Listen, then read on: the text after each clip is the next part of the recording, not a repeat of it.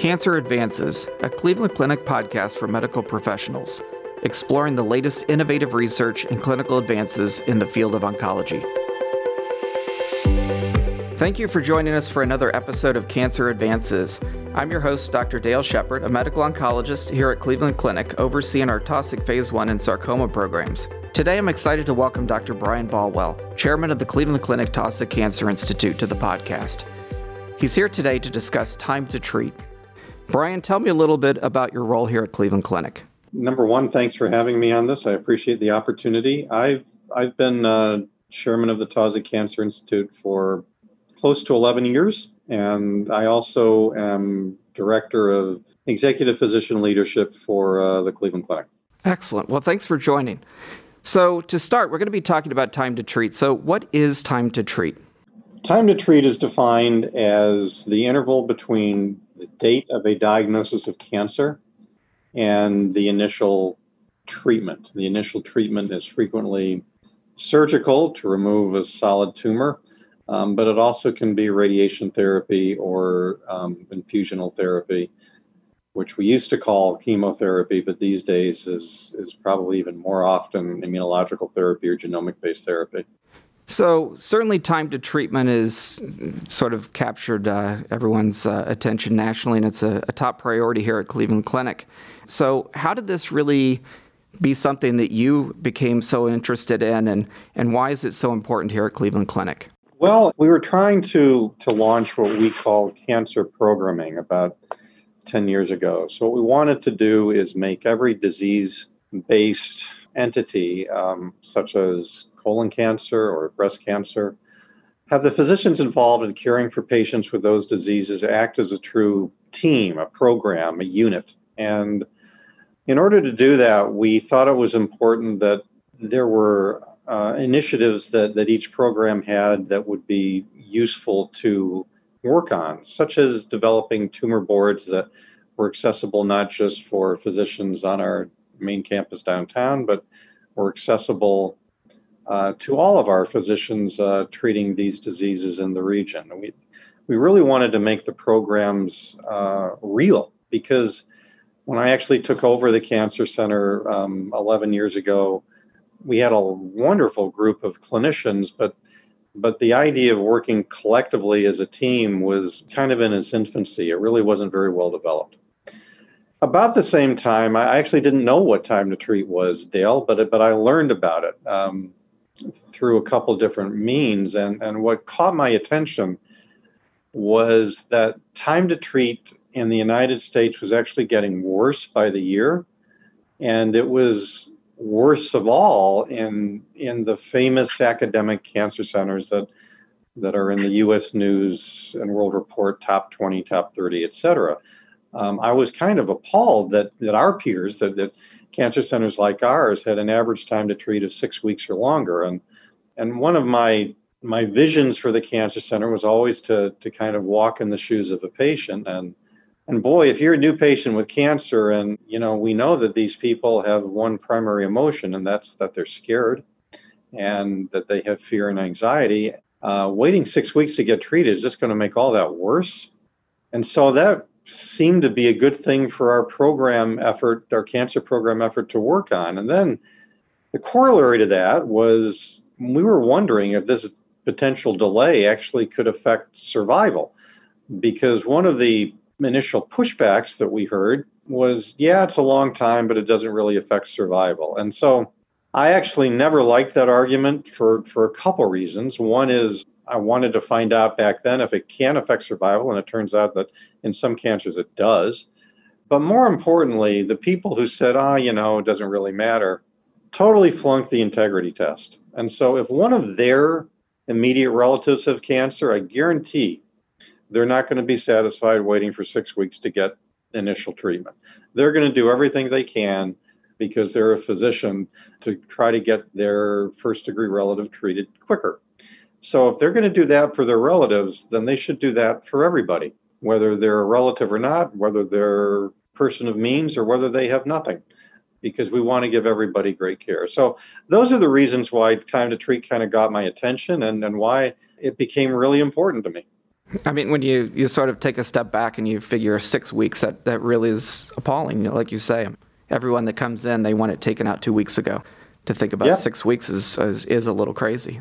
So, from a patient standpoint, I mean, we're very patient centric. What what do you think has been the biggest impact in, in addressing this with patients, and what does this mean to them? Well, I think there's a couple things, Dale. So, one of the things that that we're really concerned about is access in general, and I think that time to treat is a very important component of access. We pride ourselves at the Cleveland Clinic Cancer Center of having the best access of any major cancer center in the United States and probably the world. And we do that because we pay attention to it every day. And we have our own team of people to make sure that, that we can get people in as quickly as we can and that we can get their records so that when people do show up that we can actually have a useful visit um, and of course these days now um, since since everything's happened with the coronavirus uh, we have some visits that are virtual and that sometimes is very useful too but access is a really big deal and so again if you're a patient the first thing to do is to see a doc because um, number one you need to have a treatment plan. You need to know that somebody's there for you, that they're going to try to do everything they can to help, to establish rapport, to generate trust. I think the trust is really important in everything we do in oncology. And then once once you know you get people in and you start a relationship and they meet a physician, then it's just incredibly important from a patient perspective to do things quickly. And delays are just no fun for anybody. I mean, you know, not too many people like to wait in lines for anything, but but people when they have newly diagnosed cancer um, are uniformly incredibly scared, but also they tend to they tend to imagine things that may or may not be true. That that could these catastrophic things. What happens if X, Y, or Z happens? Plus. It's not uncommon that they get advice from people that may be ill advised. And, and I just think that all the patient really wants is to get things taken care of as soon as possible by somebody who's really good at what they do. And so we're really good at what we do here. And so the idea of trying to speed up time to treat seemed to be a pretty good idea, especially given that when we looked at our own data initially, we weren't very much better than anybody else. Our, our time to treat was 39 days, which is pretty close to six weeks. So we certainly had opportunities for improvement. And and to your point, the driver is it's the right thing to do for patients. So, how have we managed to have some of these reductions? So, we've certainly had some successes. And so, what, what are some examples of things we've been able to do to, to make that happen? Well, the first thing we did was was realize that that each each cancer program was a little different, and so there were some things that we could try to to do across all programs, but it was important that each program started to dive into the work um, as a program. And so one of the byproducts of that is it certainly generated a sense of team, which is very good. For some programs, we used some modern business tools such as value stream mapping um, to actually identify all access points for patients. So for colon cancer, this gets very complicated because we do endoscopies at so many different sites within the enterprise but it was important to try to identify them all, to try to identify what the potential bottlenecks were. For lung cancer, it turned out that, that the key point that we needed to pay attention to is the bronchoscopy suite. Then we socialize these, Dale. We we have a cancer center executive committee, and and and for most of the past few years, um, it, it met every other night, and we would share best practices. We talked about time to treat a lot. Of course, we had to measure it. That's number one, and and unfortunately, it's not easy to measure prospectively but we we came up with a way to measure it retrospectively and and we socialized number one what the data was and number two you know approaches to try to make it better so um, you know the, the, there's different time intervals right? There's a time interval from hearing about a patient to actually getting them to see a doc. There's a time interval for from seeing a doc to getting them to the operating room. Uh, one of the the bigger wins was the breast cancer program started to assign patients to surgeons with operating room availability as opposed to surgeons with clinic availability because the key was to get them to the OR, OR meaning the operating room for their initial surgery. And things like that, you know, we we we socialized and and we resourced it too, Dale. The Cancer Center actually pays for four program managers that, that help assist with all sorts of operational things, including time to treat. And we also hired a bunch of navigators, which which was also important because one of the keys for me was to reduce outliers. So when I first got this job, it, it was really disheartening to hear a handful of stories about patients who got lost in the system and wound up waiting very long times to get any sort of treatment. And I didn't want that to happen anymore. And so we hired a bunch of navigators to try to make sure that nobody got lost in the system. And also to try to deal with what we call outliers, which are people who seem to be waiting a really long time to get anything done. And we defined outliers as, as people waiting more than 45 days to get their, their first treatment and we paid a lot of attention to them. And and happily we've been able to drive down the number of outliers dramatically in the past five to seven years. We also learned so that some things are hard. And and so one of the harder things is that it's it's it's not as easy to to shorten the time to treat of somebody who has a diagnosis done externally as opposed to somebody who has a diagnosis done within our health system.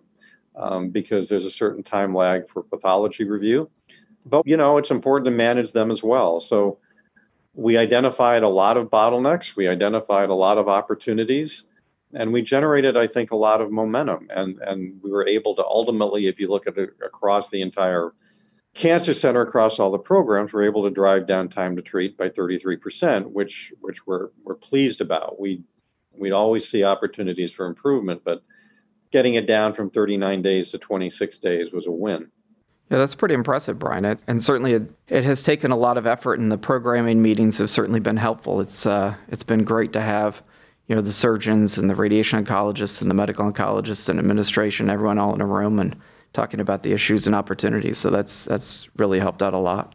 When when we think about further barriers, there's there's certainly a finite amount of time that that has to take place. And there's certainly things like getting insurance authorizations for staging scans and things like that. What, what do you think are the next big barriers that we need to tackle to, to optimize this? Well, I think you mentioned one of them, Dale. I think that insurance pre-authorization is a, a necessary challenge. I'd like to think that at some point going forward, the healthcare system in the United States will evolve in a positive way. And one of those positive ways is I think we need more collaboration between the insurance companies and, and the providers, uh, such as cancer centers. Um, I, I, think that for reasons that I don't really understand, it seems that the insurance companies love the way the healthcare economic system works, and they're making an awful lot of money right now when when a lot of the rest of the healthcare ecosystem is is struggling. And so I think that there are real opportunities for more collaboration. You know, one of the things that's pretty important these days, uh, especially if somebody's not a surgical candidate, is getting genomic analysis of a tumor. And so I think that there's a certain lag time to do that, and I think there's opportunities to to accelerate that one as well. I think we can always do better with with efficiency for getting people into the operating room. The other thing is the more we can act as a system, the more likely we can continue to make progress. Some of our biggest challenges are when we're interacting with physicians outside of our healthcare organization in our region and, and just kind of educating them and getting them on board that this is a very important initiative for all concerned, but especially for the patients. So I think that there's there's many opportunities, but I think that the real key is to maintain uh, the momentum and maintain the passion for the work because every patient who goes down this journey and starts it is really important. It's really important for us to try to take care of them in the best way that we possibly can. And, and, and I think time to treat is one pretty essential way to do that. So you mentioned uh, passion for the work, and, and Brian, I know leadership is a really, really important topic that you address a lot. There's a lot of moving parts, as you mentioned, with time to treat. And I think that one thing that we've done really well is get everyone to work well together. And, and so everyone does really seem to be very engaged and enthused. And what do you think has been the biggest sort of win? And, and how did you go about getting the level of engagement, the level of really making this a priority because I think everyone has really taken this um, to be a, a goal. So, how, how, do you think that you managed to pull that off, and, and maybe how can others sort of do a similar uh, thing for their patients? Well, I believe in in the concept called serving leadership or servant leadership, in which which has many different components. It, it's got one fundamental set, which is kind of to upend the pyramid, which basically means that my job is to is to set a vision, hire really good people, and then support them, give them whatever they need to succeed. Uh, remove barriers. If there's political barriers that need to be addressed, I need to be the one to address them. And then when success is achieved, um, let them receive the credit for it. And then the corollaries are is leadership is about character. Leadership development and character development are the same. And so honesty and transparency are essential. All this kind of happened as I was trying to come up with my own vision for our cancer center. And this became one of the key parts of, of, of our vision for, for the Taussig Cancer Institute it was was you know we have to walk the walk. We can't just talk about stuff. And and if we really care about patients and we really think that we're a very patient centric organization our slogan is patients first we have to make that real. And so time to treat became part of a vision. And if you're a leader one thing you have to do is you have to talk about that vision over and over and over again. I mean i write essays on the topic. One of the essays is about the art of preaching that that you've got to just become somewhat of a zealot about you know what the goal is. I think the other thing though is that wins wins generate wins. And and the more we we started to see success the more people got engaged and said wow this is really cool. And another line that i really like is great teams are a magnet for great talent. And so a lot of people wanted to join. I mean, when we first started the Cancer Center Executive Committee meetings at night, you know, we had about seven people show up, and now it's pretty routine that we have over 50. And and I think that's because you know once you have a bunch of great people who are committed to a goal and and they start to see success, it's fun. It's fun to be part of that, and you want to be part of it because it's meaningful work. It's important work and and you're you're succeeding and, and you're you're achieving you know goals that are really good and and they're they're important and so you know i think that's all part of it and i think there's a lot of corollaries right? I mean i think that we get, we have to generate a, a place where people feel free to speak and create psychological safety for it. We have to try to engage people in the room. Not everybody's an extrovert. Some people are introverts. But boy, I think that the real key is to is to articulate the vision. And boy, when you see results and when you generate success and, and you're working side by side with people who you really like and admire, that's pretty rewarding. And and that makes coming to work fun. And and so I think all of these things were, were part of it, Dale. Uh, and and we're not there. I mean, this is still a work in progress, uh, uh, but but they all add up, and it's actually kind of gratifying to hear from, especially the surgeons who aren't they're not direct reports to me, but but they really enjoy the work and they they very much enjoy you know working on on time to treat. What part of this are you most proud of? Well, I'm always most proud of the people, Dale. I mean, I think that we've been able to add an awful lot of really good people um, within the Cancer Center and people who work in other institutes who are part of the Cancer Center. I'm very proud that we that we got the organization to to start to focus on time to treat. So I mean, it was a concept that nobody else at the Cleveland Clinic really knew much about. Now I think it's pretty common in, in the within our organization. And then we tried to make it national. You know, we've published our results and we've shown that, as I said earlier, that you know for some diseases, time to treat actually does influence survival. And and I'd like to think that we've made it part of the national dialogue. I'm, I'd actually like to see it uh, a bigger part of the national dialogue because I think it's really important. But I think it started and I think that that's that's a good thing too. But at the end of the day, you do things because it's the right thing to do.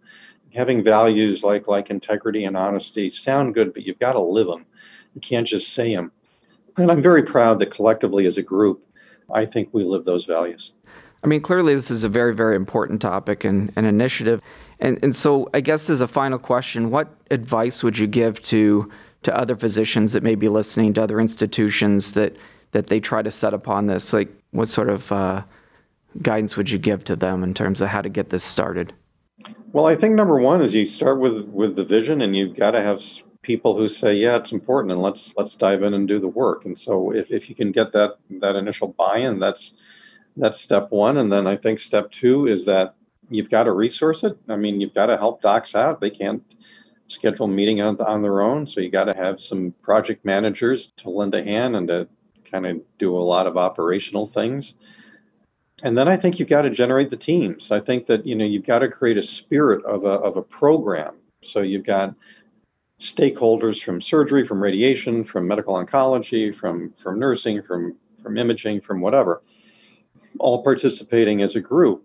And then you could see wins pretty quickly. I think that for most cancer centers, if their average time to treat is something like 44 days, there are probably some relatively low hanging fruit to generate some initial wins. And once you get those wins, then things really start to go forward in a very positive way. Because again people enjoy working on meaningful work. Um, that's that's generating success.